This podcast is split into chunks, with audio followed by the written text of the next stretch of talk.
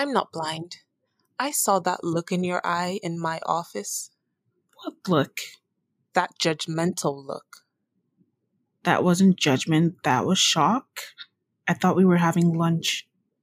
Are you telling me you have no judgment about me and the Worldwide Express guy? No judgment. But I do have a question. Will this relationship be priority overnight or next day delivery? Oh, come on, Samantha. Lighten up, remember? If I walked in on you giving a blowjob to a Worldwide Express guy, You would never walk in on me because it's something I would never do. there. And I cannot believe you would judge me after everything we've been through. Samantha, where are you going? I'm gonna splash some water on my face, and then I'm going home. And I will not be judged by you or society. I will wear whatever and blow whomever I want, as long as I can breathe and kneel.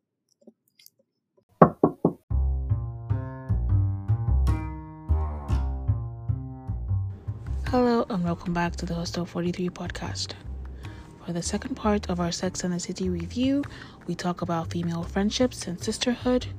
We break down what it truly means to be sexually liberated, among other things, and the legacy these four women living in New York left behind. So stay tuned, have fun, and happy listening. Yeah, um, and also, yeah, I also think it's interesting that um, Miranda ended up with Steve. I was gonna say this is one of my major criticisms of the show is that all four women ended up with someone at the end, and I did not think that would happen. like, I thought The worst for one of me was them- Carrie and Mr. Big. Oh yeah, but I I thought I thought that one of them would be single is what I mean. It's not like who they Yeah. ended up with, but the fact that they all had someone. Because Mm. like I feel like even statistically, like I don't know that that always happens. Like a lot of people are just single for their entire lives, pretty much, or Yeah. they don't have a serious partner. And so I thought Miranda. If you had asked me on like episode one, I would have said, "Oh, Miranda." Is one person I can see being by herself and like being happy and content with it By herself, but yeah. they gave they gave her a man um at the end which I I, would- don't I would have wanted, not wanted, but if I would have written Charlotte or Carrie to be the one without a man at the end. really Char- Charlotte would have died I don't think she would have been able to She would have died. that. Both of them for different reasons. Because, I mean, I feel like Charlotte is just someone who enjoys being in a relationship. I mean, she would just like, she enjoys that kind of whatever. But Yeah.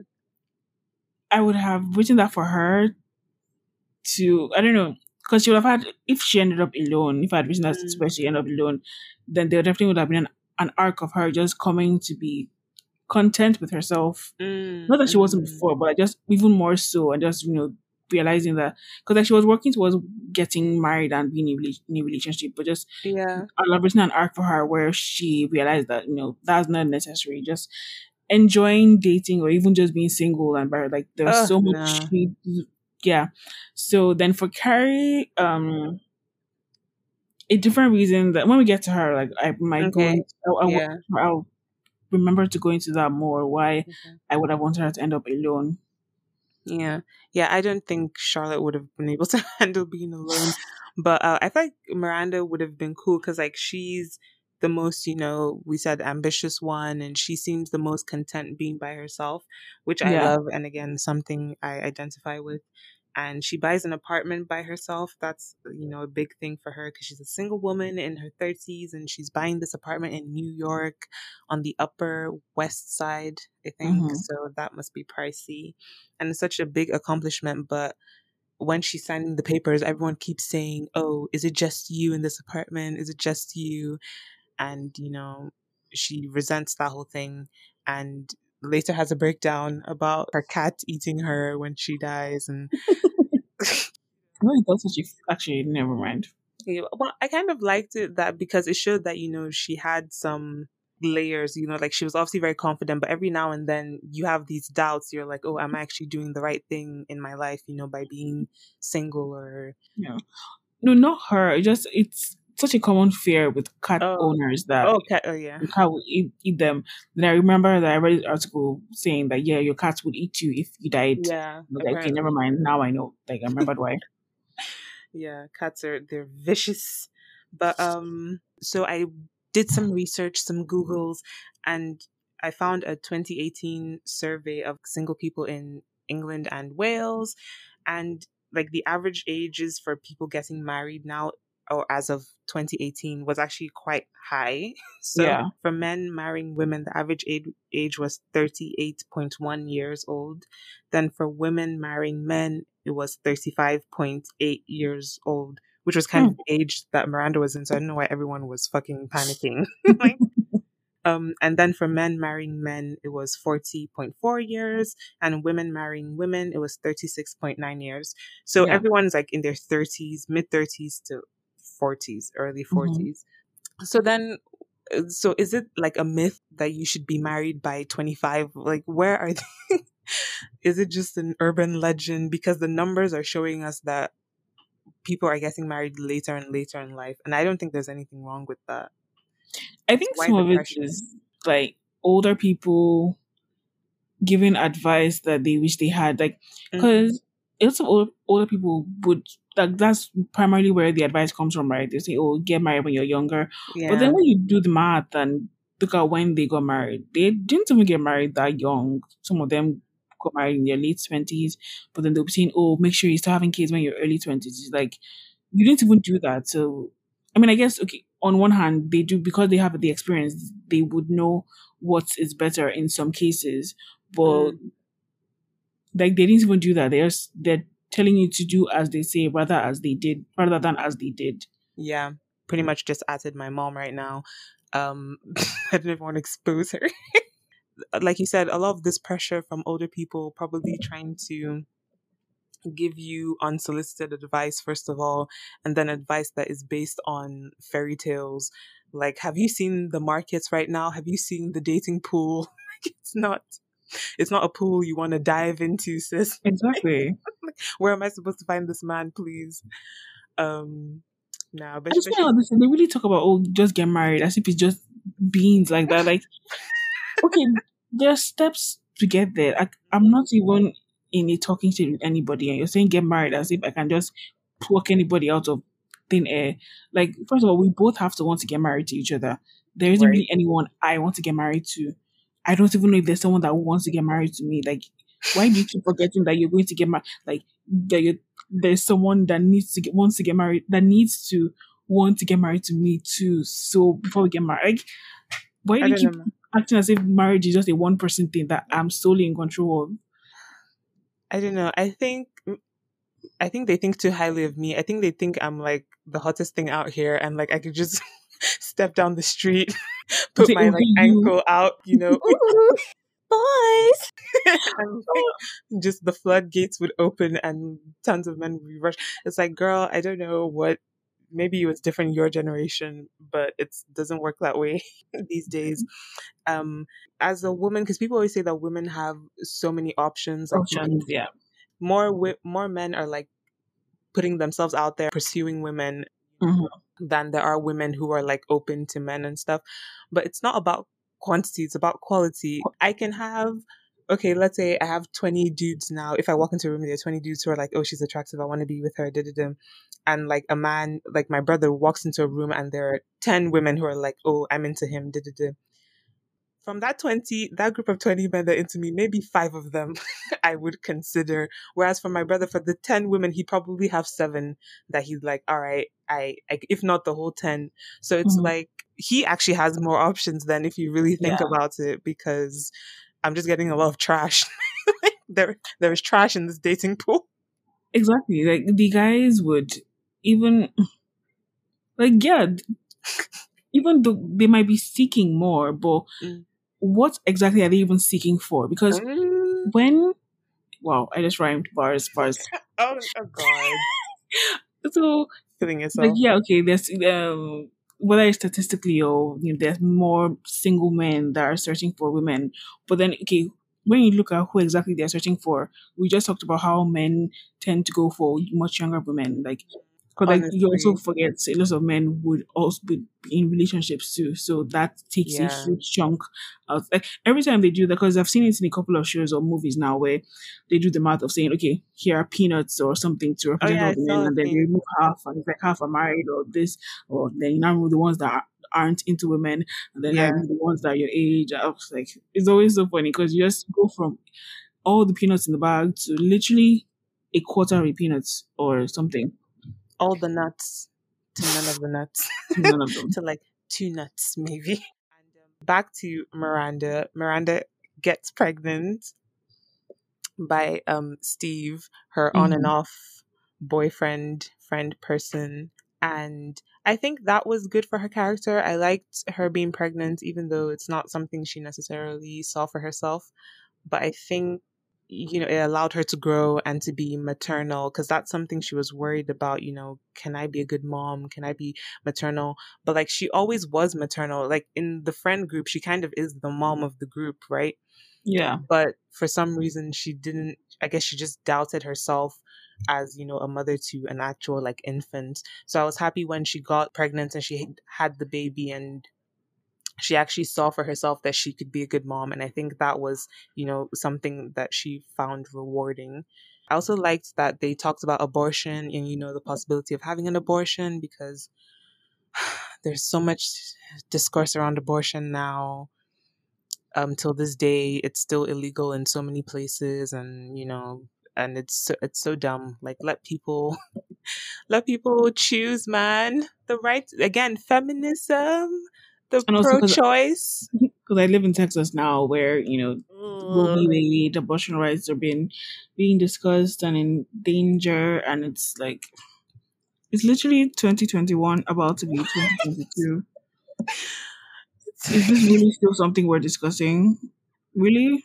This okay. shit is so exhausting. Like, and and I think it was also interesting that like she's you know the feminist one. We kind of said and she considers abortion but she ultimately doesn't do it because she you know she chooses to keep the baby. And i feel like that kind of in a way reinforces the pro-choice movement because like it's mm-hmm. not like pro-abortion like everyone just loves abortion.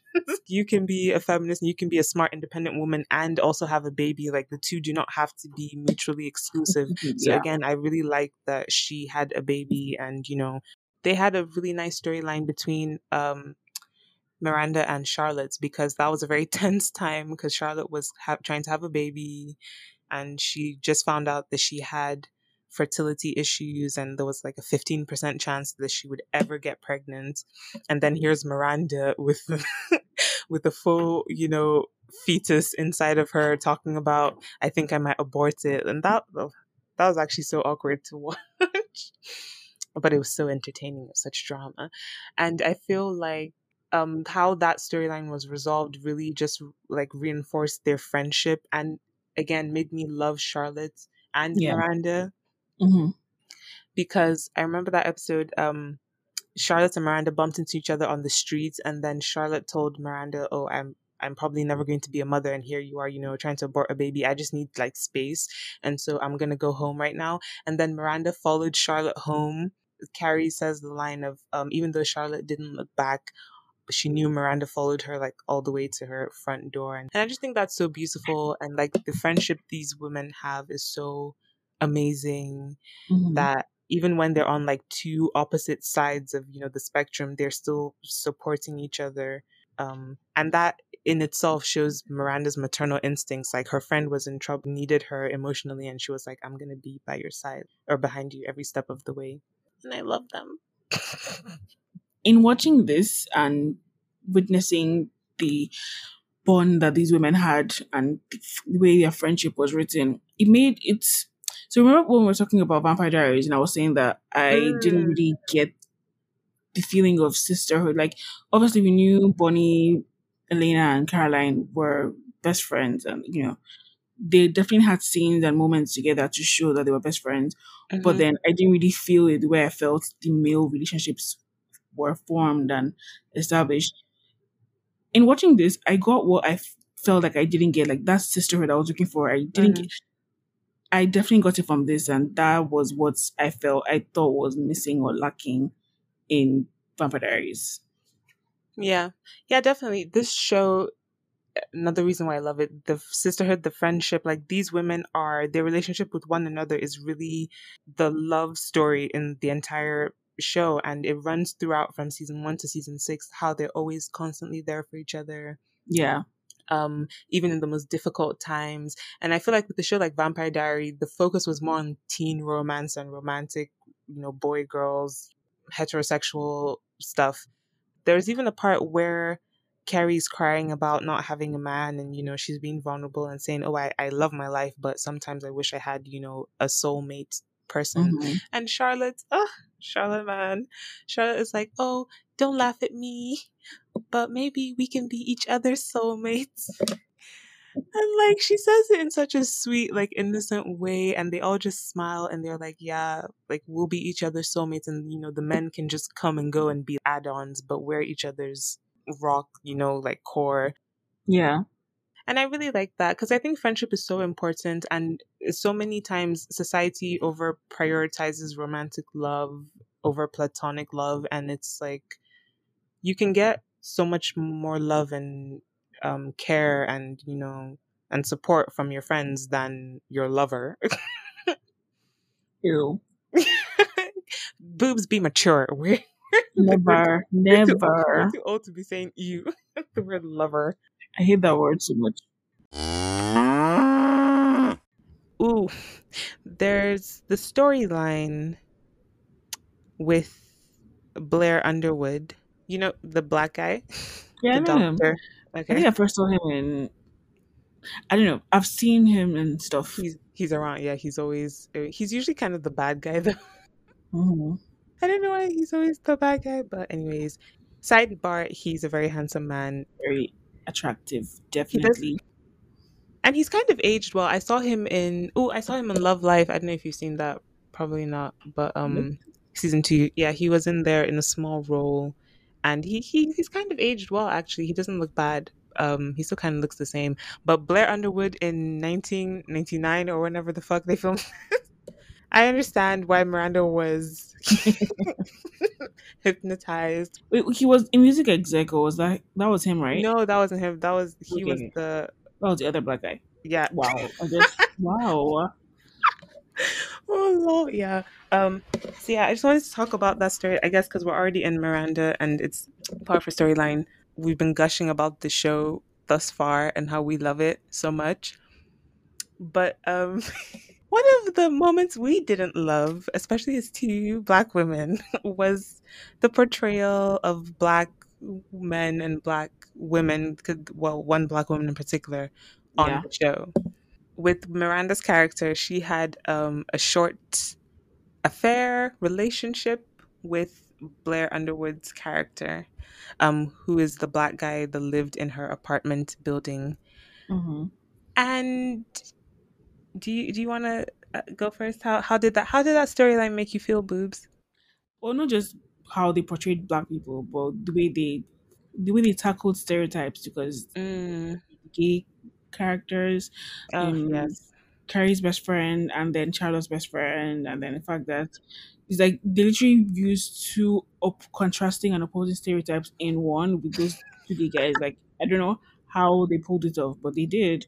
Actually, no, they didn't pull this off because it was a mess. Clearly, Mm. so yeah, Yeah, they definitely. Um, I don't, I'm guessing that the team at, behind the scenes was very Caucasian, um, oh, and very sure. straight, very very straight.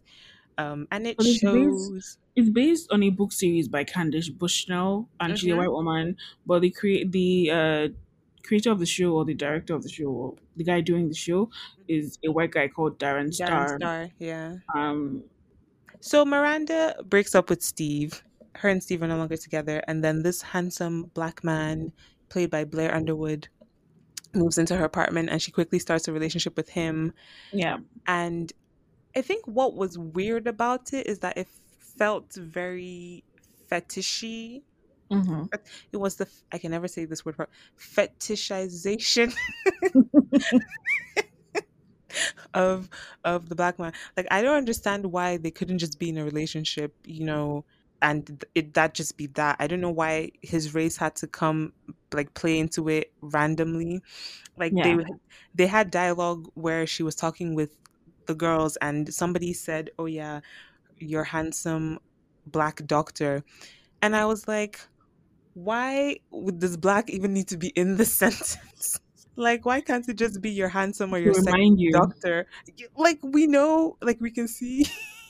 It was like that was part of the appeal, was not just the fact that he's a doctor, which, you know, obviously everyone's like, oh, doctors are so smart and rich and, you know, that's appealing.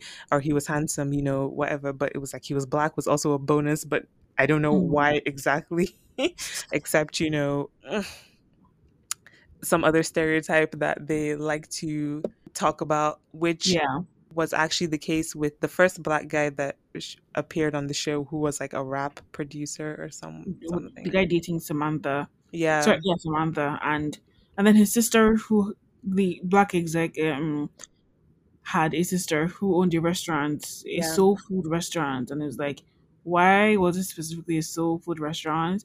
And then they now made it a thing because that um the sister didn't want his her brother dating Samantha because she didn't like the idea of him dating a white woman. Mhm. And it's like, not that these things don't exist. Like kind of like when, when I mentioned the fact that the that burger burger guy that Carrie dated, you know, when he became insecure, like these things definitely happen. Like Mhm. it's not like it's fake and was put out of nowhere, but it felt unnecessary to make it happen.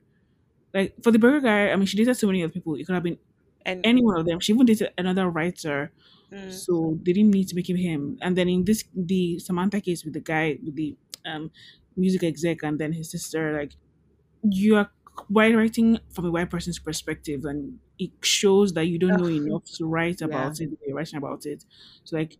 Why is that what stands out? Like you don't even have diversity on your show, and then the first black woman of some prominence that shows up is like, oh, she doesn't want her brother dating a white woman. You know, that is what's is going to stand out about her, and, and also the fact that she owns a soul food restaurant.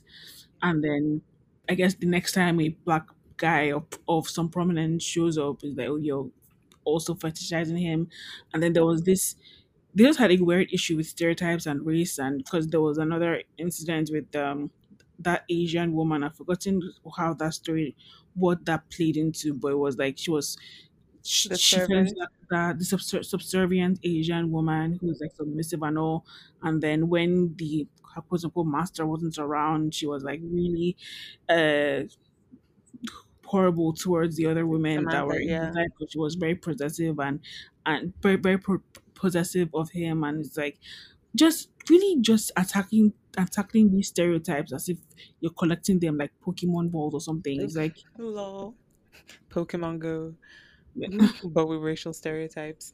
I want to. I almost want to say it's uh, a byproduct of the times and the fact that it was the '90s, but no, that's not even an excuse because they were so revolutionary when it came to so many other ideas, particularly regarding sex, and they were pushing the boundaries when it came to feminism, even. But when it comes to race, like race always seems to be the last one of the last social movements that that gets off the ground or like people want to implement, you know, and actually take seriously the racial stuff was so terrible. And I think even in the show, you can see a slight evolution because the first black guy, the music exec guy, and his black sister, who was like the angry black woman, essentially, Yeah. they that was so blatant. Like, like the the stereotypes and the racism was so terrible because the music exec guy was dating Samantha, and she literally had a line where she talks about oh his big black cock. Like she literally says that, and it's like wow okay um sure like i know this is an edgy comedy thing and i think the, the line itself wasn't even what was so offensive because like it was part of a joke because i think she said black before and charlotte said something oh it, you should say african american not black and so samantha Mhm. said oh big black cock and then miranda said it's african american cock so like i can see like the joke or whatever like i think you can still write that sort of dialogue today in in a show that airs today but it's the fact that the whole episode was was just about him being a black man and this being the first black man Samantha is like dating and she goes to the rap club and she's speaking in AAVE slash Ebonics and it's just like making a whole mockery and you spectacle of blackness and like hip hop and, and all of that stuff. Yeah. The whole thing was so gross. The fact that like at the end of the episode the sort of resolution was that oh this black woman, the sister of the guy, is the one who has the problem because Mhm. she's like being racist, and not that the fact that Samantha has an issue because she's fe- fetishizing this black man was wild to me. It's like, how did you guys mess up the ending of this episode? Like, how is this the moral of the story here? It's so messed up. Um, yeah. And you're right, like they obviously had no black writers because even the black woman being an angry black woman, she actually made a point where she talks about um I don't want my brother, he's my only brother and I don't want him dating a white girl. Mhm. And I feel like they could have given her a very smart and eloquent argument about how Samantha was obviously a culture vulture. Yeah. Like- and like Samantha was coming in here trying to be black and she obviously wasn't uh, like about it like she didn't know anything about it and she wasn't going to contribute she was just going to like have fun in the black side of New York Yeah. so they could have written her like dialogue but they just made her angry like they just made her angry and she never really said why and they just had fights And exactly because again, these things definitely happen. There are people who would say stuff like that, but it wouldn't. When it happens in real life, there are legit reasons as for why Mhm. you know a girl, a woman wouldn't want her only brother to date a white woman. Like it wouldn't just be because on the show it kind of seemed like that that she was the one being petty and unreasonable and just like obsessed with race. But like in real life, if that were to happen, there would be a legit reason, a valid reason, and that the reason that makes sense, not just you know, oh, I just don't want him to date a white woman because uh, you know, that's the stereotype. Yeah yeah exactly and this idea of maybe she was jealous or something you know the black Mhm. woman being jealous of the white Yeah. woman like and it's just it's and it's it was just weird so that was like blatantly terrible oh but there was it kind of got better slightly when it came to the black guy with Miranda. There was a little less emphasis on his blackness, and like they still made references to it. Like I said, the handsome black doctor line, but at least it wasn't like big black cock. like Yeah. you can see that they had started to, you know, maybe gain some awareness that we shouldn't just refer to black men, you know, primarily that way Mhm. and but it was still very cringe. Like they even made Blair Underwood say some line to Miranda about, "Oh, I know you like chocolate." Ugh, I gagged. Ew. I, I was like, "Ugh, ugh, ugh." like, oh, it made me cringe. It made me physically cringe. so many things about this show made me cringe. It was so bad. It was so bad. Terrible negligence on their part because there were black people around that at that time. Fresh Prince of Bel Air was a hit, like in the nineties. you had uh, black writers, a different world. You know, Cosby. Well, we don't like talk about that one, but you know, the Cosby Show was, was a thing. You know, I'm sure they could have, if they wanted to, they could have included black people in the process. And I mean, they know, definitely didn't want to. yeah, they just didn't give a shit. It was in the era of Friends, and Friends too gets lots of criticism for uh, not yeah. being diverse.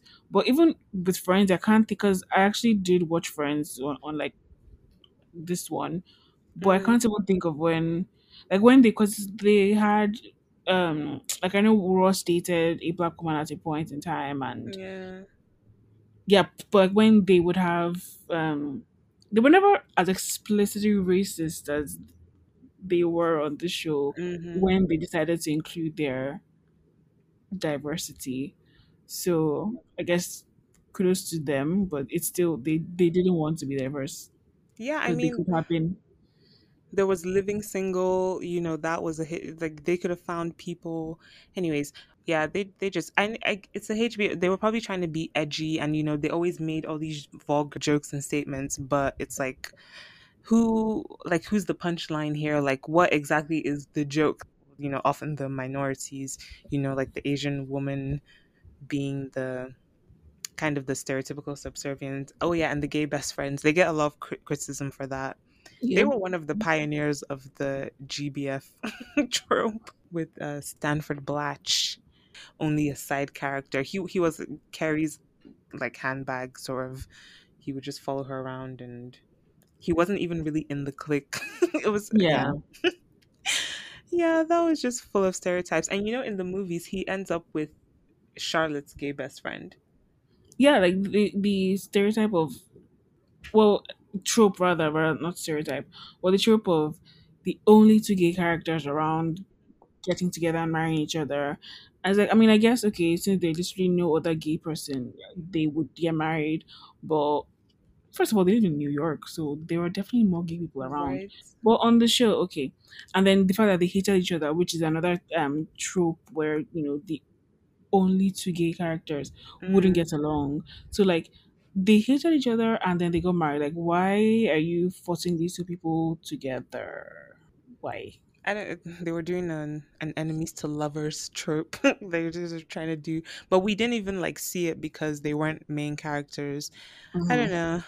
I mean, I, I wasn't alive. I mean, I was alive, but I wasn't really cognizant of the world at that time. So I don't know what TV was really like. But I'm sure in some ways, just having these gay men on screen was a big deal. Um, especially because I think Stanford had a couple of storylines where we actually got to see a bit of his love life, and you know, he had boyfriends that would show up and there were so there were so many scenes of the women having sex with men, but I don't I can't remember one man on man scene. Yeah, cause uh, for a show called Sex and, and the City, it didn't handle sex all that well. And like even sexual orientation. Mhm. I mean, uh, in I guess with the way it handled our four straight white women's love lives and sex sexual situations, it did a good job with that. But like that is not even t- touching the surface of what's of you know the Mhm. larger conversation of sex and sexuality. Um, like when uh Carrie dated that guy who was bisexual, Oh my and this is it's it's not just this show that fell victim to that. So many, so much Mhm. media up until recently did that, where they would invalidate bisexuality, um, basically saying, "Oh, it's not a real thing," and like that's what they did there, and especially for and the fact that it was Carrie who had that storyline. You know, Carrie. I mean, apart from Samantha, she was also um she was someone who who you would think wouldn't be as close minded as she was in that situation. And Mhm. then the way that was resolved, it was like it wasn't it wasn't, it wasn't resolved well because like the resolution of that was basically her it it was basically trying to make us feel like she was in the right for being concerned or worried Yeah. because like uh after she found out he was bi, it was like, oh, now she just sees just she feels threatened by the entire world because you know he's essentially saying Mhm. he's attract he's attracted to anyone, and it's like they did they've shown that so many times. And it's like it just doesn't make any sense. And yeah they didn't handle a lot of things well. And that this is one of those things Some people would make the argument that I kind of alluded to, like, oh, maybe having gay people or bi people or trans people is, you know, revolutionary or like good in and of itself like at least they're having they're being visible. But like if you're going to portray them in such a detrimental way and basically insult their orientation and identities then don't have them at all. Like don't yeah. like don't even include them. If you're only going to introduce a bisexual man to talk about how he's double dipping and how he's greedy and he wants everything like like just don't like don't even talk about it. Yeah. With Samantha, uh, who you know is a trisexual. She'll try anything once. Um, she has a brief relationship with a woman, you know, and it's her first uh, lesbian relationship, is what you know they called it, which is interesting because Samantha obviously likes penis, but then hmm when she ha- was in a relationship with a woman, they were like, oh, now she's fully a lesbian. So you, even in that, there was bi erasure. The like she was never referred to as a bisexual, which is so, which is so. That's such a weird agenda to have. But anyway, um, so Samantha went from loving dicks, you know, all her life to being a full lesbian. They really dropped the ball on that. so, on so many things actually Yeah, and the transgender episode where Samantha was um she couldn't sleep at night because the transgender prostitutes on her street were making a lot of noise and so she Mm. had a bit of conflict with them and they kept referring to them as half and half Mhm. like throughout the episode even in carrie's voiceovers she would talk about oh but this this woman was a man and this was half woman and i'm like what, what the fuck is this like i get what they were trying to say because again this is comedy so like sometimes i can like i can like see the joke kind of but that's such a dangerous stereotype so Yeah. and we're still dealing with trans violence today so that has clearly not improved. Yeah. and black trans women in particular are dying at alarming rates in america because of this sort of backwards thinking. So like it's actually really it's really gross that you know sex in the city included some of that rhetoric. Mm. yikes. Okay um moving on.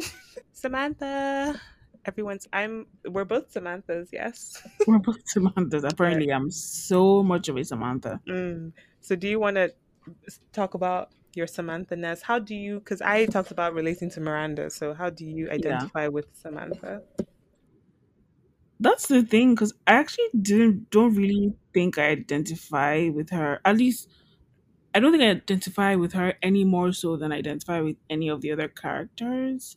Mm-hmm. Or well, I mean, actually, I don't identify with Miranda all that much. I just admire certain things about her.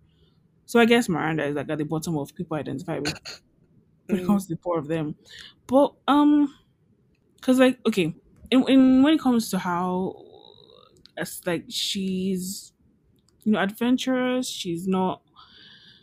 She's very out there and outspoken, and I don't think I'm particularly outspoken. She's very um, she's not quiet about like when it comes to her sexual um habits or just her attitude attitude towards sex in general is like she's not afraid to speak out and be open about it and i'm like i hate Yeah. talking about sex it's uh, Oh, really? I didn't. Well, why?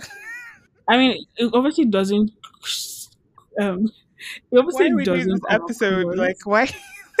yeah Halfway through the episode, you're like, I actually hate talking about sex. after i finished saying the word vagina and penis like 8000 times but But that's just biology, really. If you think. yeah it. really yeah so i mean i guess nowadays i'm not it's not like i hate like, in the past i used to hate it and now it still makes me uncomfortable and like obviously i'm not going to be comfortable talking about it with people i don't know or yeah Mm. but i just i don't like it's one of the things i really identified with charlotte on you know she's not all that comfortable talking about it in public.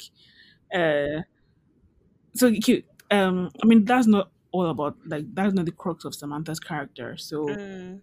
yeah and like even even her positive attributes like they are not things i identify with. They're more things i admire about her and things i wish i had. So like i don't particularly get Why BuzzFeed has. yeah yeah yeah it's buzzfeed so Yeah. it might not even be right if i was to take like a more in-depth quiz but Mm. samantha is like was the one character that I don't know. Okay, no, let me not say that because there's certain things like how she is. No, okay, no, but even like how she's not afraid to like say her mind or anything. Mm. I don't even think I'm like that. Like I would want, I would hope, I want to be like that, but Yeah. I'm definitely not like that at all. Mm. that's another thing where she has that, and I think that's a positive attribute of hers that Mhm. I don't have. Okay, with Samantha, because I also got Samantha. I got a mix of Samantha and Miranda. Yeah. Um, so I do think I identify with her a little bit with the things you said of being like outspoken and stuff and talking about sex and I don't I don't talk about my sex life Mhm. that openly because I am kind of a private person. Um but I don't know why you're smiling. Oh, I was just looking. Oh, Why are you thinking this? Is like really after all the shit you've said on this podcast, you you want to claim to be private. But no, I think yeah, I don't really I wouldn't really talk about my sex life that much, but I do talk about sex pretty openly because I, I think a lot of people treat sex like it's such a taboo topic and I don't I've never understood why. Mhm. like it's such a normal, natural thing.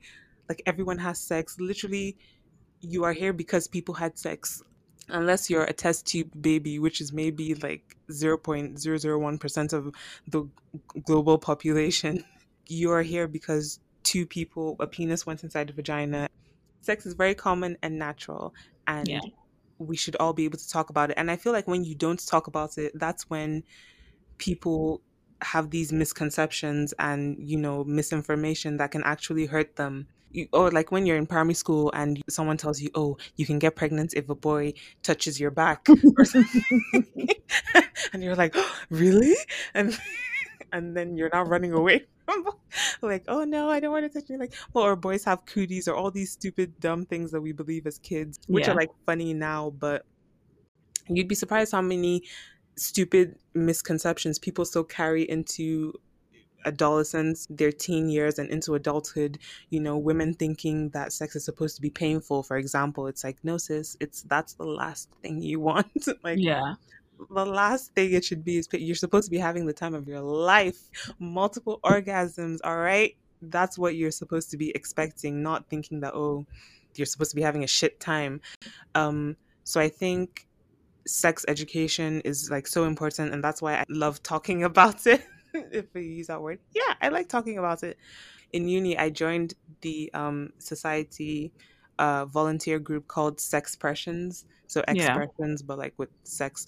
And basically we'd go we'd volunteer our time to go to sixth form schools and secondary schools in the area and like give the kids sex talk and talk Yeah. to them about contraception and you know STIs and consent. That was a big one. You know, this consent is very important.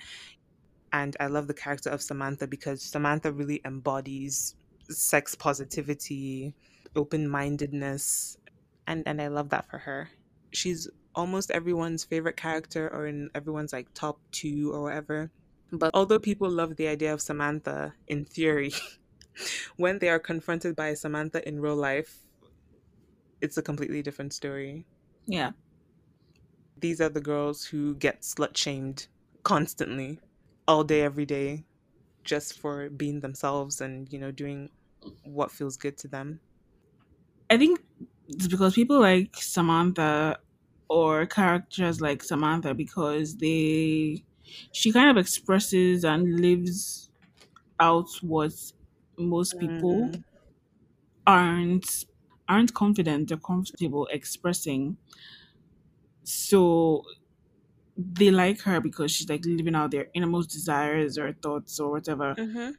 But I mean, there's like there is a reason why they aren't living out those innermost desires and thoughts and Mhm. expressions. So it's in theory they like her, but then when confronted with the reality, they don't like it because like they're literally keeping it keeping that situation Mhm. hidden hidden within them. Mhm. So at least that's my theory. I don't know whether it's, cor- it's may or may not be the case. The whole um, but people who are who call themselves blunt or people who are like you know real quote unquote like oh I don't hold back I'm unfiltered. It's like there are situations where that is nice, but then there are Mm. other situations.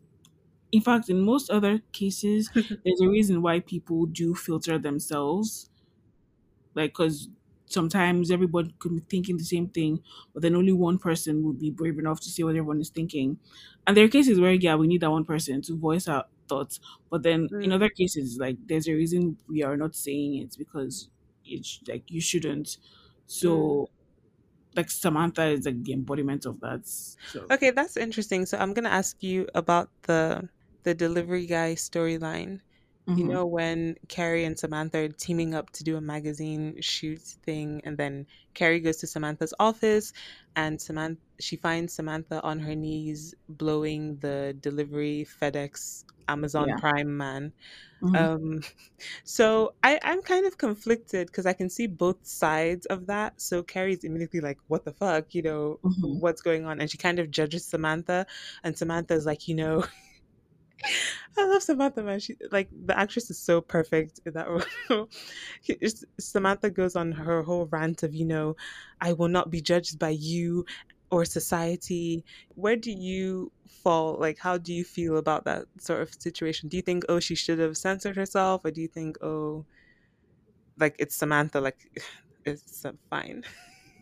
I felt. I mean, it's not even about. Wasn't the guy on the job? That was just inappropriate. That's the first thought in my mind. Yeah. You don't go. He was literally on the job. You don't go to the middle of a surgeon's room while he's operating to blow him just because you're sexually liberated. It's like that's one thing that annoys me with people who are like, "Oh, I'm so sexually free and liberated." Like, yeah, I don't give a fuck what you do. You can, you know, spread every all your holes and have as many pieces and dicks inside as like. I really don't give a fuck. But Mm, it's like because it's like it's also you said sexual sex is not a natural thing. yeah. It's one of the most natural things on, on earth. That's literally how we're all here. So it's not so it's not bad. It's just obviously there are certain things that you can't do in certain places, Mm. Well, okay, in but certain situations. Like in in her that specific case, I was in like, defense, literally was on the job. But in her defense, it's very different to blowing a surgeon like while he's operating on some, on someone's medulla oblongata. Like, you know, he he's a delivery guy and he was in her office, so it's her space. Also, she didn't just like pounce on him. She offered and he accepted, and then she blew him. So, Yeah. It is yeah, it's also not the same thing. Like no one's life is in danger and I mean she didn't she didn't force him to stay. He could have gone if he wanted. Clearly they want to go. Um so I mean there wasn't anything like ethically wrong yeah. there or legally wrong, I don't know, whatever. Because again, it's like two willing parties. You know, people always say, "Oh, it doesn't matter as long as there are two willing parties." Like, yeah, it doesn't. But then, in this kind of case, like that's re- you just really know the place for that. Like, Mm, surely we can agree that there, like that, there are times when things go too far, even if it's two willing mm, adults who okay. like, they're having sex. Nobody's stopping. eh, And I, I mean, there was no cheating going on. There, I'm assuming they were both single at the time. That is fine, but this the wearer is Uh, not, in my opinion. But yeah, you know, what I mean, she was fine with it. He's also fine with it. And maybe he was self-employed. I, I don't know. he was asking Maybe he owns FedEx or wherever he was delivering Oh, for. I just I can't believe that you think it's inappropriate to give someone a blowjob in your office, like in the middle of the day. Like, Yeah, like how where else would I mean? Come on, Boots. like the only other like it would have so been unreasonable. so so unreasonable. The episode itself, like the writing, was very much um came to the conclusion that it was inappropriate for her to do that because then she walked in on Stanford and the dude. Oh my gosh, yes, that is a that is a scene of like uh gay uh sexual activity. Oh, so Oh, there is that one. Okay, I remember that now. I'm sorry. On the topic of sexual liberation and um Okay. because this was that was back then but if i can totally see samantha as a youth you know or if she had that same mindset when she was in her early 20s or late teens just being on twitter being a free the everything like the whole free ble- like this isn't menstruation doesn't really it's not like about sex or anything but hmm it's kind of like how you know it's kind of either a tag along or it kind of um goes with the whole sexual liberation movement, but like stuff like free ble- bleeding. It's like it's too far. I don't It, like I said, it doesn't. It's not about sex, but Yeah. it's too far when it when when you like when it's you start doing that in public spaces. Like no one can tell you what to do with your body. Like I'm of that belief, hmm but this it doesn't just but like when you start doing that it's not just about your body it's about other people too because you're free bleeding all over the public spaces Okay. I mm, I can't see Samantha Jones being a free bleeder. Um, yeah. I don't think she would do that. Um, but she would definitely be at like a slut walk. You know, yeah she'd be marching. Actually, would she? I don't know if she'd find the time. she'd probably be too busy, you know, getting her back blown out by somebody to even do that. But that would be more of her vibe. I think we I think we can all learn from Samantha, you know, we should all be shameless like her because I feel like shame holds us back a lot of the time because we're always thinking, oh, For good will other people? reason. No, no, not always. Um, I think Sometimes for good reason. when does shame hold you back for, for a good reason? Shame, not like thinking about other people, but like feeling shameful. Oh yeah, if I think of a situation, I will say, but I think there are certain times when you should be embarrassed. Yeah, shame should hold you back. You'd be embarrassed. no. Um, okay, if you get an STI, I don't think you should be embarrassed. You should say like you should tell people who need to know, like your your past sexual partners, you should contact them because that's something Miranda had to do on the show and I think a lot of people would be ashamed if they had to call up all their past lovers and tell them that they have chlamydia and so they won't call up people Yeah. and so their shame is actually hurting other people. But if hmm you're just like a bit shameless and like free, shame is when you internalize other people's expectations of you and other people's beliefs, you know, and stuff. And that's usually not very helpful in life. Well, just like that. It definitely shouldn't hold you back. Um, I mean, because that's not a harmless situation. If you if you're not telling your parasexual Mm, partners that you have an STD, like that is not harmless. You're literally maybe potentially harming others in doing that. So definitely not a situation where I yeah. think shame should hold you back. I'll Um, try and think of one. yeah, if you think of one, but um, also I think shame often harms women, especially when it comes to sex, because a lot of women are feel shameful about shit that probably isn't like l- l- men have no shame and they're living their Oh best yeah, lives. men. See, sorry, sorry. Continue talking. So continue. like men, They need to be more shameful or yeah, feel the okay. shame. True. Okay. When it comes, I think I was just thinking about women. Yeah. men, men be more. No, but it's not even shame. It's like being considerate as well. Like that's like they don't even men don't give a fuck about any, especially when it comes to having sex and getting a nut and just like whatever. Like they don't even care about you. But I feel like oftentimes women are shameful and they're thinking, "Oh my gosh, my my boobs are disproportionate. Yeah. I don't know if I can. Oh, I don't know if my vagina looks pretty today. I don't know if I can do." It. And it's like, girl, no one gives a fuck. Like who, like who really cares? Like you should be ashamed of the fact that you have your all your underwear has skid marks.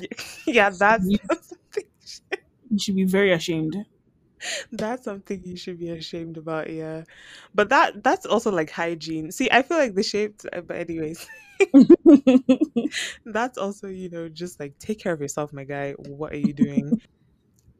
I think it's interesting though because um Samantha is one of those characters that would have been very easy for her to become a like stereotype, but they hmm do write storylines where she is confronted with emotional things, and then we get to see another layer of her, like at Miranda's mother's funeral. We got to see her, oh, like struggle with grief, and you know, we get the impression that she has issues, maybe being vulnerable emotionally Yeah. and definitely with her relationships with Richard and Jerry Gerard, that actor dude.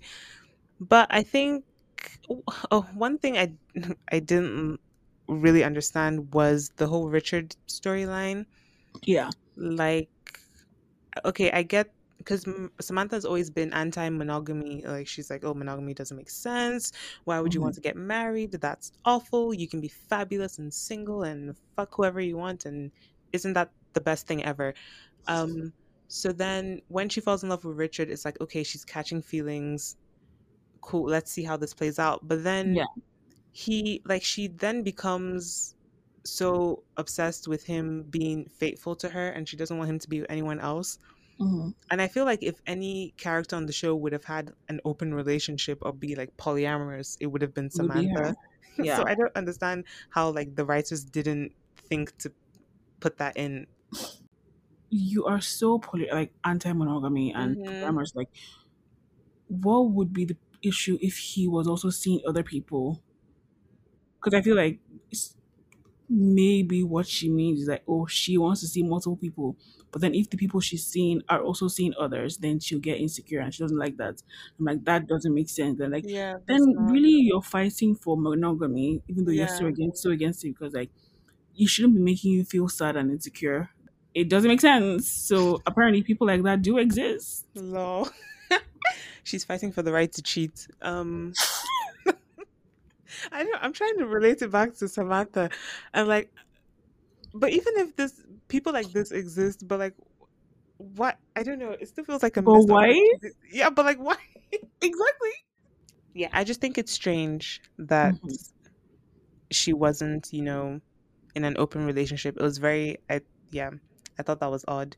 Yeah. because especially because people were swinging at that time they even reference it on the show like they talk about swingers and Mhm. you know so, so i'm like why didn't samantha explore that with richard Yeah. and even with her second boyfriend um smith gerard or jerry gerard or whatever his name is she kind of gave him permission to sleep with other women but that's only because she was sick and you know she couldn't sleep with him and then she quickly withdrew the permission she was like Yeah. actually maybe don't sleep with other women and i'm just like i feel like samantha would actually not really care um speaking of her sickness they gave her cancer which was quite sad I don't know. I feel like she she always did that where, you know, it's the final season or like we've done like several seasons now, so let's throw in a cancer storyline.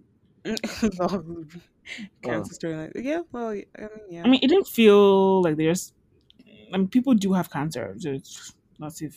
and it's Yeah. interesting that it was breast cancer and not like aids Mm. um although i guess that might be a stereotype but not really because she Oh. was having a lot of sex so yeah, and she there was actually an episode where they talked about how she didn't get an aids test and she had to be like talked up into going to the clinic and you know getting the test done so her yeah. getting some serious sti might have been something that would have been interesting or like realistic at least The when she overcame breast cancer, I mean, great for her, but so I kind of wish her character would have decided to get a mastectomy or something. Mm, I feel like okay out of because I mean she never really expressed any desire to have kids. I think feel like wasn't she? mm-hmm. So yeah no kids I mean, was, although I think I watched something else where there was a woman who like she didn't want to have kids. That was like not say she didn't care. She just like she was she actually didn't want to have kids, but then she had to have a mastectomy, and like obviously she had like it was a thing of where before she didn't want it and she still doesn't want it, but the fact that they're like, oh, now you physically can't have it, yeah like she went through. The, she had some emotions about that, but I would have liked if Samantha had gone through something like that and decided to have a a mastectomy because I feel like she would probably the only woman who would have who would have a mastectomy out of the four of Mm. them. So Really? Okay. She tried to get implants at one point. I think that's how she found out she got she had breast cancer mm, because she actually tried to make her boobs bigger. So yeah, I don't know if she would have been so willing to take her breasts out because she's such a sexual person. She's probably like, "Oh, I need to be like sexy." yeah, and it would affect her. Yeah, so yeah, because that would affect her sex drive too. And like, I feel like that could have been something they would that would have been nice to see because Mhm. on one hand, she, she doesn't really uh, need those parts they're taking out because she's not planning on mothering anyone, but it's not like it's more than just like it's still taking a part of yourself, and also it would affect your sex drive, and that's a huge thing for her. So I feel like that could have been explored well. I don't know. No, yeah, I think um better than a mastectomy would have been like a hysterectomy or something. I was thinking hysterectomy. Yeah, Yes. that would have probably be- been like ex- that would have explored all the things you're talking about. Yeah. Of like she's definitely not going to have kids, but then how would she feel if she had to have her womb removed or even just her Mhm. tubes tied? That's Yeah. something that they could have touched on on the show. You know, because a lot of people do do that, um, especially nowadays. I don't know, maybe it wasn't that common back then.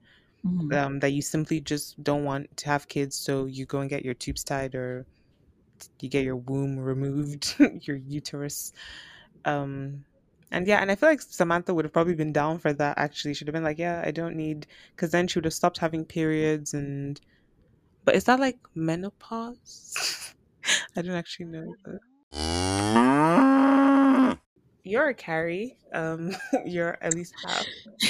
What was it, Samantha and Carrie? Samantha and Carrie. Okay, yes. so- Samantha separately, and then Samantha and Carrie. Mm, this is all you. Wow. Tell us why you are the way you are, boobs. Well, she's clearly the main character, and I am obviously the main character. Like Um, I'm the epitome of of, your the life, main I character. You know what? We're all the main character in a way. Like, you know, I always tell my sister this like, everyone is the main character, it's just not every show will be picked up. You know? Oh Like, wow. some people have different shows. Some shows will be on ABC, some shows will be on HBO. It's like, it's, you know, it's a question of where will your life story be shown and will it be ordered to series? Um, That's a very interesting way of yeah, fra- technical business way of framing that. okay, back to Carrie, back to Carrie. Um, Carrie, Carrie, Carrie. She is Carrie Bradshaw. Carrie Bradshaw. Because I watched the Carrie Diaries years ago, Mhm. and that was the show I enjoyed. And I mean, I liked that one. She was more likable, in my opinion, in that one than this one. And I mean, I already said before, I don't particularly hate Carrie because I know she's really, really disliked. But I don't really hate her the way people seem to hate her. But like, she definitely, I mean, they hate her for good reason. So I don't know. Carrie, she's just like, when you think about it, is kind of a horrible person. She's a horrible friend. She's very much a narcissist. Narcissist, yeah. Mm. She is a very flawed character, and I also don't like like her character. That speaking about her character, yeah, lots of flaws, I guess. But then also with, I didn't like how her character arc ended, like ending up with Mister Big. But I I think we can, like, when we talk about that, we can, like, you can talk about what you think of her character because that's Mm. kind of a different thing. Oh, you want to? Okay, so well, a lot of what I think about her character does revolve around Big because Oh, okay, me too. yeah, that was kind of her undoing for me. I feel like a lot of her nastiness and unlikable traits came out when she was with Big or when Yep. Big was somewhere in the periphery of her current relationship, Mhm. as he always was. Um, so yeah, I think at the beginning of the show, it's like, okay, she's a writer, uh, she's a journalist, she writes a sex column. That's all very fun and exciting. Um, I'm like, I can see myself liking her, but then her materialism, first of all, bothered me a little bit. Um, just because she's so into like shoes and she's very, and there's nothing wrong with being into shoes. Like if you like shoes and you like fashion, then that's cool. Yeah. But for her, it was it was more than that. It was not like, oh, I just love shoes it was you know shoes expensive shoes M- manolo blahniks which first of all i'd never even heard of that brand before the show but i'm a poor person so what do i know um well in comparison to these people Yeah. um um so yeah i didn't she seemed too like materialistic and too concerned with like stat- status symbols you know like having the shoes and having up the apartments and just being the it girl essentially like that's what she seemed to care about a lot um and i wasn't a fan and i think that's why she was so attracted to mr big in the first place because the first time we see mr big it's you know samantha introducing um us to his character and saying oh he's the next donald trump which Yeah. uh, that line did not age well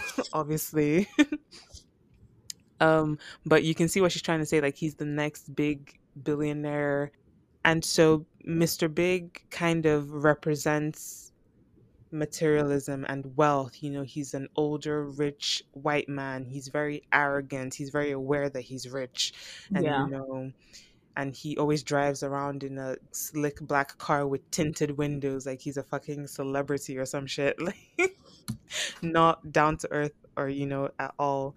Mhm. And um, so I read somewhere that, you know, he kind of represents New York. Mhm. Um, so he's like Mr. Big because it's like New York is the big city and the big apple and that sort of thing. So that's why he's referred to as Mr. Big. And I think that's so apt. And I think a lot of Carrie's initial attraction to him is because of that. And that's not a good foundation for any relationship, is it? Yeah. So is this the show is based on book the books and the Mhm. writer of the book um, Candace Bush Candace Bushnell was actually the the book series actually came about because she used to be a column writer, a I think a sex column writer. So I'm going to assume that the character of Carrie is a self-insert character and Yeah. when like so for people like Bella from Twilight and even Elena from Vampire Diaries and other characters where they were where it seemed like they were self-inserts for the writers. I mean, apart from Carrie being kind of just an awful character, I feel like that's why because because when the when if you're self-inserting as a writer, you know, you're not going to see her the, the character's flaws the way other people see it.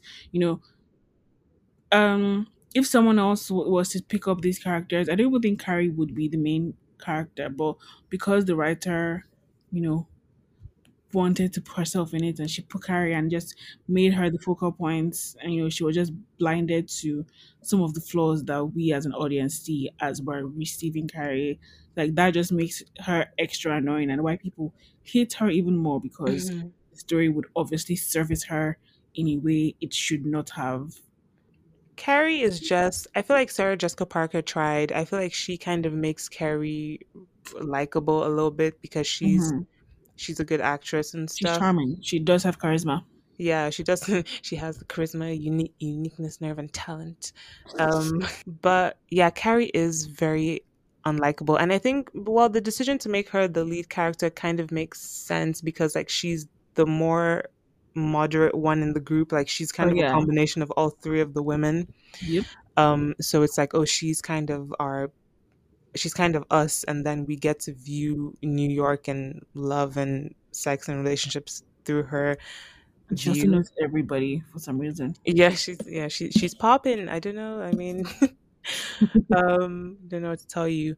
But yeah, her relationship with Big was really just what amplified everything. Like their relationship was so fucking toxic. I just hate them. Um I don't. Like I don't I don't really hate them as individuals, but together it's like what the Yeah. like what is this? Like yeah they get together the first time and it's just a mess because communication actually is their major problem initially. Mhm. Big never tells her anything. He just wakes up one morning and he's like, Well, actually, I'm flying to Paris tomorrow and I'm never coming back. I, I yeah guess I should have told you. and then she gets upset. He doesn't tell her like anything, and her issues, she doesn't tell him what upsets her. So, like, yeah so, he'll do something that pisses her off, but she won't bring it up to him. Like, there's an episode where she gets annoyed that he's like checking out other women when Mhm. they're walking on the street, but rather than just confront him the first time and be like, "What the fuck, man? Like, I'm literally standing here and you're looking at somebody else." You- Like something Miranda would do. Miranda would yeah be more upfront. Carrie just like keeps quiet about it and lets it simmer in her spirit until eventually she explodes and lashes out and does something irrational. And then I actually feel a little bit sorry for Mr. Big in those moments because you can really see like the confusion in his face. What like what is upset like why where has this come from? Uh in his defense, like I kind of get why he's guarded or jaded because he's just been through a divorce. yeah So he's already fallen in love, gotten married, gone through a divorce, you know, there was Mhm. infidelity, all that jazz. And now he's met Carrie and they're dating and stuff. So it, like I don't really blame him for not opening up to her Mhm. too much. Like for instance, the whole situation with his mom when Carrie finds out that he goes to church with his mom every Sunday and she's like, "Oh, won't you introduce me?" and he's like, "No, actually, my mom doesn't need to meet another one of my girlfriends." I actually think that's a fair thing to say. Like that's not crazy.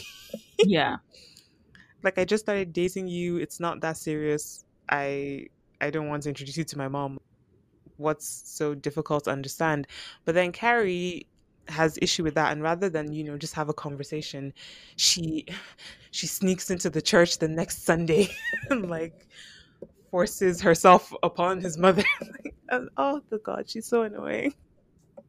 Why like and she she's so selfish as well. She does all these things without regard for him or what he wants. And she's so she's so not really she's so self-indulgent. Like Yeah. if she wants something then she's gonna like with the shoes she's like i want it. I got it you know? And i just really dislike that about her character. Hmm it's like no girl respect his wishes. He literally said i do not want you to meet my mother so then why are you in church the next sunday meeting is like oh my god It's yeah. I the relationship was just not like okay. So I didn't like that she ended up with him. And there was that scene at the end where, you know, he presented her with the closet, this big beautiful closets. And I think like I'm definitely, you know, reading too much into it or like adding too much meaning to it, but it just it kind of rubbed me the wrong way because it's kind of like it's that thing where because okay, the show was about these four women. Like even Carrie wasn't even like necessarily the most progressive of them or the most Mm, independent, but mm-mm, they were all you know in strong, independent women, feminists for the most part, and it was like that thing that they do in media sometimes where you know they make it a point to say, okay, so this character is, you know, she's a feminist, she stands for this and that. But how we're going to make her end up is that she's going to be in a in the traditionalist role. And it's mm, basically choice feminism where, you know, yes, I believe in theory that women can do it all and be pregnant and all that. But I'm going to choose to stay at home and take care of the kids. And I'm, I know that Carrie did that. mm, y- That's why I said. I think I'm ascribing too much meaning to that because that was not what happened exactly but it was just you know I, even when i see people who like the women who they literally get phds and but they stay at home and take care of the kids it's like why what's Mm, the point like that's why like um, choice fem- feminism just has a comma and i even read that apparently in the original ending carrie was supposed to end up alone mm, and i feel like that would have been so revolutionary at the time um if that had happened and like one of the reasons why she would have been one of the ones I would have written to end up alone if or I would have wanted to end up to end up alone um if that had happened. Mm. Because like I don't even think Carrie shows that much growth as the show Oh goes no, no, on. no, no, no, the, no. that would have just been much better. Oh gosh, yeah, she does. I, yeah, I think that's why I can't see her ending up alone because like she doesn't evolve in Bro, any yeah. significant way. hmm So I'm like, she just even though she dates all these different men and she just she she repeats all of her old patterns like in every relationship and just and I feel like she she also loves the drama of being in a chaotic chaotic relationship with Big. They lit Definitely. they literally even like explored that on the show when she was with Aidan, God bless his heart. Um bless your heart, Aidan. Um uh who was just not even ready for what that woman put him through. he was not even remotely prepared. Yeah. But like her relationship with Aidan was going so well and she would wake up in the middle of the night in cold sweats because like she was she was a fiend and she needed her next hit of drama. and there was no drama in her relationship and and that was keeping her up at night. Like how can how can the fact that your life is carefree be keeping you up at night? Oh my god. Another way that perhaps I am Carrie um Spotify Wrapped, they said my music aura was um what did, what was it again? It said comforting and dramatic. And I'm like, perhaps I do like drama. In like I do, but not when I'm involved in it. Oh. Look at BuzzFeed and Spotify really letting you, you know, Really know revealing about it as well. yourself. Boobs is like, am I the drama? I don't think I'm the drama. Maybe I am. Oh my goodness. Oh my god. Yeah, Carrie Carrie is a, such a wild person. Like she loves the drama and so I think that's another reason why I could not see her by herself because she would literally I feel like she would combust if she didn't Yeah. have a man in her life hmm to fill her life with. That's why she writes about relationships in her column like she's so fascinated by it. And um she's she's nasty because there's the scene where she's in the bed with Big and he rolls over and knocks her off the bed. And in that episode, she had been complaining to her friends and to herself that Big is not letting her in and she feels like he's not making space for her in his life. And so, but she, again, she doesn't tell Big this. Him. So when Yeah. he, so when he accidentally knocks her off the bed in the middle of the night, she wakes up and she's screaming and she literally punches him in the face. And I think at that moment I was like, wow, she's actually a monster. like, this is domestic abuse. Like I know we don't say frame it that way because it's a woman hitting a man, but Yeah. how can you fucking punch someone in the face like when they've just woken up from sleep? Like they're not even like they're not even fully conscious and you have just assaulted them.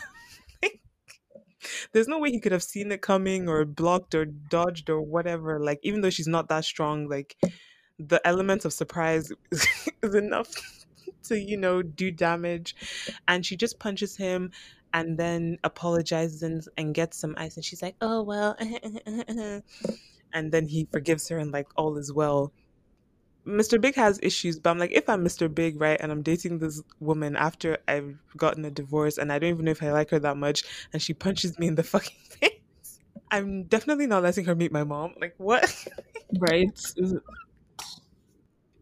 And then she, so she breaks up with Big twice um before she gets with Aidan, and um her and Aidan were Aidan were never going to make it. Like they were so different. I don't even know what he saw in her, or even what she saw in him. Why did they even like each other? I can't say. Maybe they were physically attracted to each other. Were they? I was don't. quite good looking. I mean, obviously she's also good looking. I have no idea. I guess. And then Big comes back into her life and just she's a fucking mess. It's it's sad. They start an affair and I think the affair was just the final nail in the coffin for for Carrie as a character in my eyes. You know, okay, you know what I hate about Carrie? And this gets summed up in the storyline with Natasha later on, but Carrie is one of those people who thinks she's a good person but is actually Yes. not. hmm And that really irritates me. I think that irritates me the most about her like not even her obsession with shoes and drama and all but it's she actually in her mind she's the protect she's the main character she's the hero of this story and she's so far from it and the the affair storyline really just illustrates that So, Carrie, her physical appearance, I feel like Okay. because of that, she has been lied to. that um, because like how obviously she's really disliked by the audience. So mm-hmm. you know, people see her for what she is, the horrible person that she is. But as a character, and because there are other characters that kind of like her, that I just think they have this wrong opinion of themselves because you know when you like I don't know she has a quote unquote innocent looking um, appearance. Like she's kind of petite she's blonde she's a white woman she doesn't look particularly menacing menacing menacing yeah. Wow. See that that is my fetishization even though I also can't really say that word. um but yeah she doesn't have a particularly menacing look um or intimidating look. So it's, she she and even like that might not be how she's received by the people around her so that Mm. might also inform her opinion of herself like oh you know she they probably see me as you know a good beautiful, nice person. And I say beautiful because for some reason people forgive beautiful beautiful people for Yeah. the wrong they do. So this might also be another reach, but I feel like her appearance, her physical appearance, also is part of the reason why she has this inflated self, self sense of self and Mm. highly of herself. Like, oh, she's good. Like, no, you're just physically attractive. Yeah. Definitely. I feel like um the pretty privilege, you know, plays a part in it. It's like, Yeah. oh, you know, pretty people they get away with a bunch of stuff. You know, it's the halo effect that people think we like we all think that people who are more attractive are better, like they're Yes. smarter, they're more Mhm. confident, they're more angelic, whereas people who are unattractive or ugly are immediately viewed as evil, you know, they're the Mhm. villains and the monsters and stuff. So definitely there's a bit of that. And I think even I mean we're saying that the audience hates her, but there's some people who love Carrie and who think, Oh, that's yeah, true. That's true. I'm a Carrie, like they fully identify with And they're proud of like, it.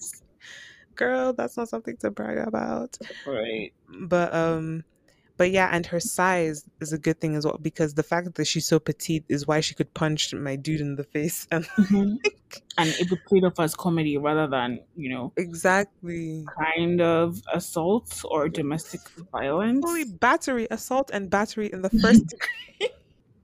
Um, and side note, I f- the size like Big is so much bigger than her, and I don't know. I don't know if this is a bit of a reach, but like the fact I don't know, I, they almost have a daddy daughter relationship in a way because it's even like the way maybe it's just because he says kid, which I know people say that casually as like a term of endearment, right? But the fact that he's considerably older than her, he's like 10, maybe 15 years older than her. They never really say how old he is. He's bigger than her. He's a lot bigger than her in Mhm. stature. And then he refers to her as kid.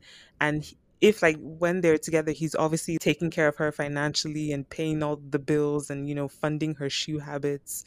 It's just I don't I just don't like those dynamics. I just remember that in the Carrie Diaries, Sebastian used to call Carrie kid. oh, did they do that too? Okay. Yeah. Well, that's not the same because they were obviously both teenagers. It wasn't the same though. In the same yeah, they were the same class, I think. Mm, so they were just Different trying to do a cute thing. Yeah. See, so in that situation, it's cute. I wouldn't, I didn't even think twice about that. But in this context, I just, all the, I don't know, all of these little things put together, it's giving me the ick, not gonna lie. I don't like this. Yeah. Um, because like Aidan is also a lot bigger than Carrie, but I feel like the dynamic isn't really that. Um, so their whole relationship is icky, and I kind of think they deserve each other. At the end, when they end up together, I'm like, yeah, these two people would kind of be compatible in their chaos. Like, how do you sleep with someone's husband, break up their marriage, and then you force the wife to he- to hear your "I'm sorry"? Like, what? Who is this for? This is clearly not for her. This is for you, and that's what I mean when I say Carrie thinks she's such a lovely person, but she's trash.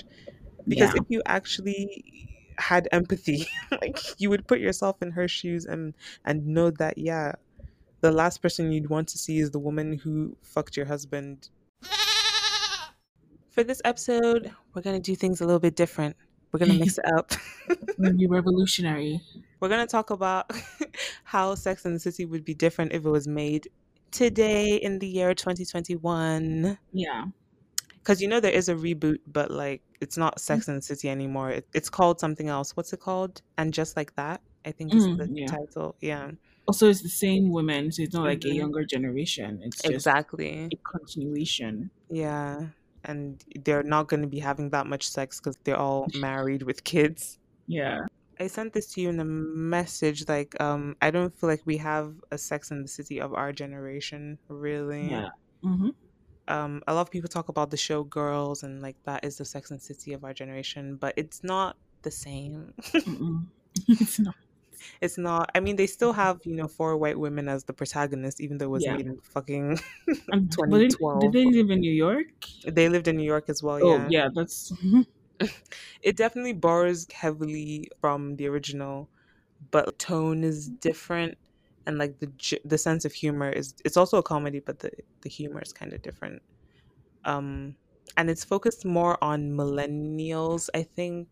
It's like how millennials are viewed and you know millennials being entitled is one of the core themes of the show whereas sex in the city wasn't so much about that generation. What just those women. Yeah just as women. So it's a bit yeah. it's kind of universal in that way whereas mm-hmm. i feel like something like the show girls probably isn't going to age very well because it was so heavily based on millennials and hipster culture in like yeah. new york. So i don't know if 20 years from now people are going to be talking about lena dunham's character in girls that much. right now people don't really talk about it that well. Like, right? it, already hasn't aged well. People, it's already obsolete. Um, yeah. Oh no. But okay, yeah, if Sex in the City were made today, boobs, what are some things that you would change? What are some topics you would cover? I think we've already said a few things, though. You know, we think should have been covered even back then. But mm-hmm. what what else? If it was made today, in order for it to be revolutionary in the way it was revolutionary in 1998, it would mm. literally have to be an entirely different show, yeah. entirely different cast. Mm. Because like in 2021, there's nothing revolutionary about a bunch of white women showing their boobs on TV. It's like you can. There's so many issues like that nowadays. Um, so the diversity would have to be so much, and actually, the sex wouldn't even have to be so explicit because I feel like right now explicit sex on TV isn't revolutionary anymore. Like mm. I don't even think there can be like just just in terms of how revolutionary was when it comes to how people how it relates with sex or talk about yeah. sex. I don't think it's possible to even do that nowadays. Like, if anything, it would regress because I feel like, yeah, it's not. It's not. It wouldn't be shocking to be explicit on TV anymore. That's almost mm-hmm. the norm nowadays. But in, if it's in terms of a show about older women, because even even even um a show about older women like Grace and Frankie, mm-hmm. I mean, it's completely not like Sex in, in the City and the City, but one of the things that was great about Sex and the City was the fact that the main characters were in their 30s and 40s. But then we have a show like Grace and Frankie now where the women are in, I think, in their 70s. Like they're much older. So we have that covered also. I don't, how would you really make, I mean, obviously, the obvious things diversity in every way yeah. race, sexuality, and so on and so forth. Mm-hmm. Especially if they're living in New York. Because, yeah, like, oh, come on, guys it's so hard to be revolutionary nowadays. It seems like everything has been done. Um, I think there are a lot of topics that they could have covered that they didn't. Um, so oh, like yeah. now we would talk about yeah, like polyamory and stuff like we mentioned with Samantha. Um, mm-hmm. Um, I think definitely one of the women or a couple of them would have had uh open relationships, you know, or like situationships and like a roster and um ooh, random thing, but Carrie would wouldn't smoke. She'd probably I do maybe, eat, but yeah, not. Yeah, I actually wrote that down. I think she she'd probably vape because I think vaping is a bit more glamorous than weed. Um, yeah. Yeah. Oh, you said there would be less nudity, but I think there might actually be more nudity. I was like, in comparison to shows nowadays, I mean, oh yeah, they definitely could have showed more on text in, in the city, or just mm. like you know, because it was revolutionary at the time. So in order for it to be like revolutionary now, so many shows are already like so explicit. Like it stood out then because shows weren't doing that, but now shows are already doing that. So it's like, in fact, everybody will wear turtlenecks. They're going to be so covered up. Now oh, that is revolutionary for 2021. But yeah, I feel like more if it was made now, definitely more nudity. We didn't even see like a penis fully. We'll see penises every other episode. Yeah, like in Game of Thrones, we would see more of those assholes. Maybe. Mm, yeah, even those. Um, all of the body parts, all the. This episode needs to be described as really explicit. Like all episodes are explicit, but this one, like double, double explicit. Triple X, um, R rated. Um, what else? Uh, oh, I was also thinking there would be more storylines about consent if this was yes. made today, because I don't think and they talked about that at all. like these women were just going around having sex and everything was hunky dory, and they said no, and men actually respected them. I feel like, especially in New York, which is such a hostile place, like it's not this sort of fairy tale little commune where people know each other and respect each other. Yeah. Um, they they talk they handled street harassment on the show. Like they had an episode of that, but I think Mhm. consent would definitely after Me Too, definitely, definitely. Maybe They even would- sexual assault, but I don't. That might be too dark for. Yeah, I was thinking that, but then I'm never satisfied with the way most shows do it. So I'm like, why, why, Mm. why give them that challenge? Online dating. Oh yes, online. Yeah, dating apps. Yeah, definitely. Yeah, that would be that would be most of the show if it was made today. It would be about Bumble versus Hinge versus OK Cupid or whatever the hell is out there. Catfishing. Catfishing, yeah. But on Sex and the City, they did a really good job of exploring different not kinks, but like little, you know, like sexual proclivities that people had, like porn addiction. They talked about that. They talked about butt stuff. Um, Yeah. yeah. So I think they w- we would do kinks as well, but like the kinks would be different. You know, more of like niche stuff. Like they would really push the envelope because butt stuff isn't really. I guess it's technically a kink, but like nowadays it's not like treated as such. almost is. I've, I saw someone refer to that as vanilla, and I was like, yeah. what? What, boy? So yeah, butt stuff is like very blasé right now. So we would we would explore some other interesting kinks, and I have a few here. Um, uh, there's something called I don't even know how to pronounce it. Vorophilia, which is Uh, what? which is basically you know the eating people kind of thing it's the um not actually eating people but you know talking about how you love to eat eat up your partner like mm, you're so yummy i could just like gobble you up sort of vibe um because that was um very prominent recently in the news because of the whole Armie Hammer situation um and him wanting to eat people and talking about that. So definitely a sex in the city mate today would explore that kink and you know how it works um and hopefully you know try and destigmatize it um Should we destigmatize?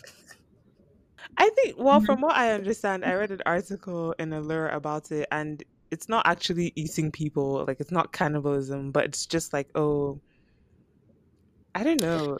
It's like. I feel like this is where the shame thing should come in. no. well, yeah, not all kinks are created equal. I will say that. Some of them are actually very creepy. But I think this one, I actually kind of understand. It's like, I don't know how to explain it because, like, I don't experience this, but I imagine it's just like wanting to it's like when you see a baby you know how people see babies and they're like oh you're so cute i could just like No. I mean, eat I your say that all the time. But okay, exactly I guess it's uh, it's actually, kind no, of I'm not going to relate to this. I refuse. see so boobs maybe you're already experiencing mild you know so it's you know it's not it's not a literal i will eat you but you know it's like oh you're so delicious but, but like that sounds so weird. But people say that, or you know how people always compare their partners to food. You know, they're talking about mm, dark like- new chocolate man. I mean, I find Mm. that so weird also. Because even, even comparing it to the babies and like how, you know, they're so cute when it want to just like bite their cheeks. It's kind of like how, okay, daddy as a word, Mm, it's like not all daddies are created equal. yeah. You know, there's the daddy like, oh, this is my father. And then there's the, ooh, daddy, give me Yeah. your penis. I was yeah. Oh God, you. I was gonna. Uh, I was gonna talk about that too. that sentence was so terrible, but um, yes. So like, that's another kink I think they would explore is like age play is what is called Interesting. Hmm. Yeah, with like the daddy and the baby, which is what made me think about, you know, Carrie and Big. I think a modern iteration of them would might have that explored as part of the storyline more overtly. Whereas I feel like they kind of did some subtle references to age play with them in the Sex and the City we have now. Mm-hmm. So I think a Yeah. modern one would explore that. But age play is actually so fucking common, and I don't know why. because personally, I'm not a fan. I don't understand where the impulse comes from. Because there's something that is apparently attractive about youth to men. And I mean, I guess certain people, because not all pedophiles are men, which is why you Yeah. know pedophilia is a thing, and which is Mm. why the younger the better is also a thing for certain people. But like, so like the two in age play, the two people could be like the same age, but still have a dynamic where it's like, oh, one person calls the other person baby, which is very Yeah. common. People are always like, oh, baby, oh, daddy. Uh-huh. It's even in songs and stuff. Like it's so, I, and I don't know why, and it almost feels slightly incest- incestuous. Um, so yeah, I feel like we a new Sex in the City would explore that definitely because that is so so common. But they'd have to be really tactful about it because you don't want to like kink shame people and that word again. Um, I think yeah, I think we actually really need a good Sex in the City with the diversity and all the other issues fixed. That would actually be Mhm. really really helpful because people are lost in th- these streets. It's hard out here for a pimp.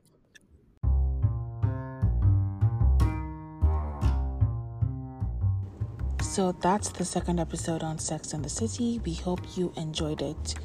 Don't forget to follow us on TikTok, Instagram, and Twitter at hostel underscore 43 and let us know what you think. You can rate and review this podcast if you're listening on Apple Podcasts. And if you're listening on Spotify, then you can answer the question we leave in the episode description. Thank you and see you next time.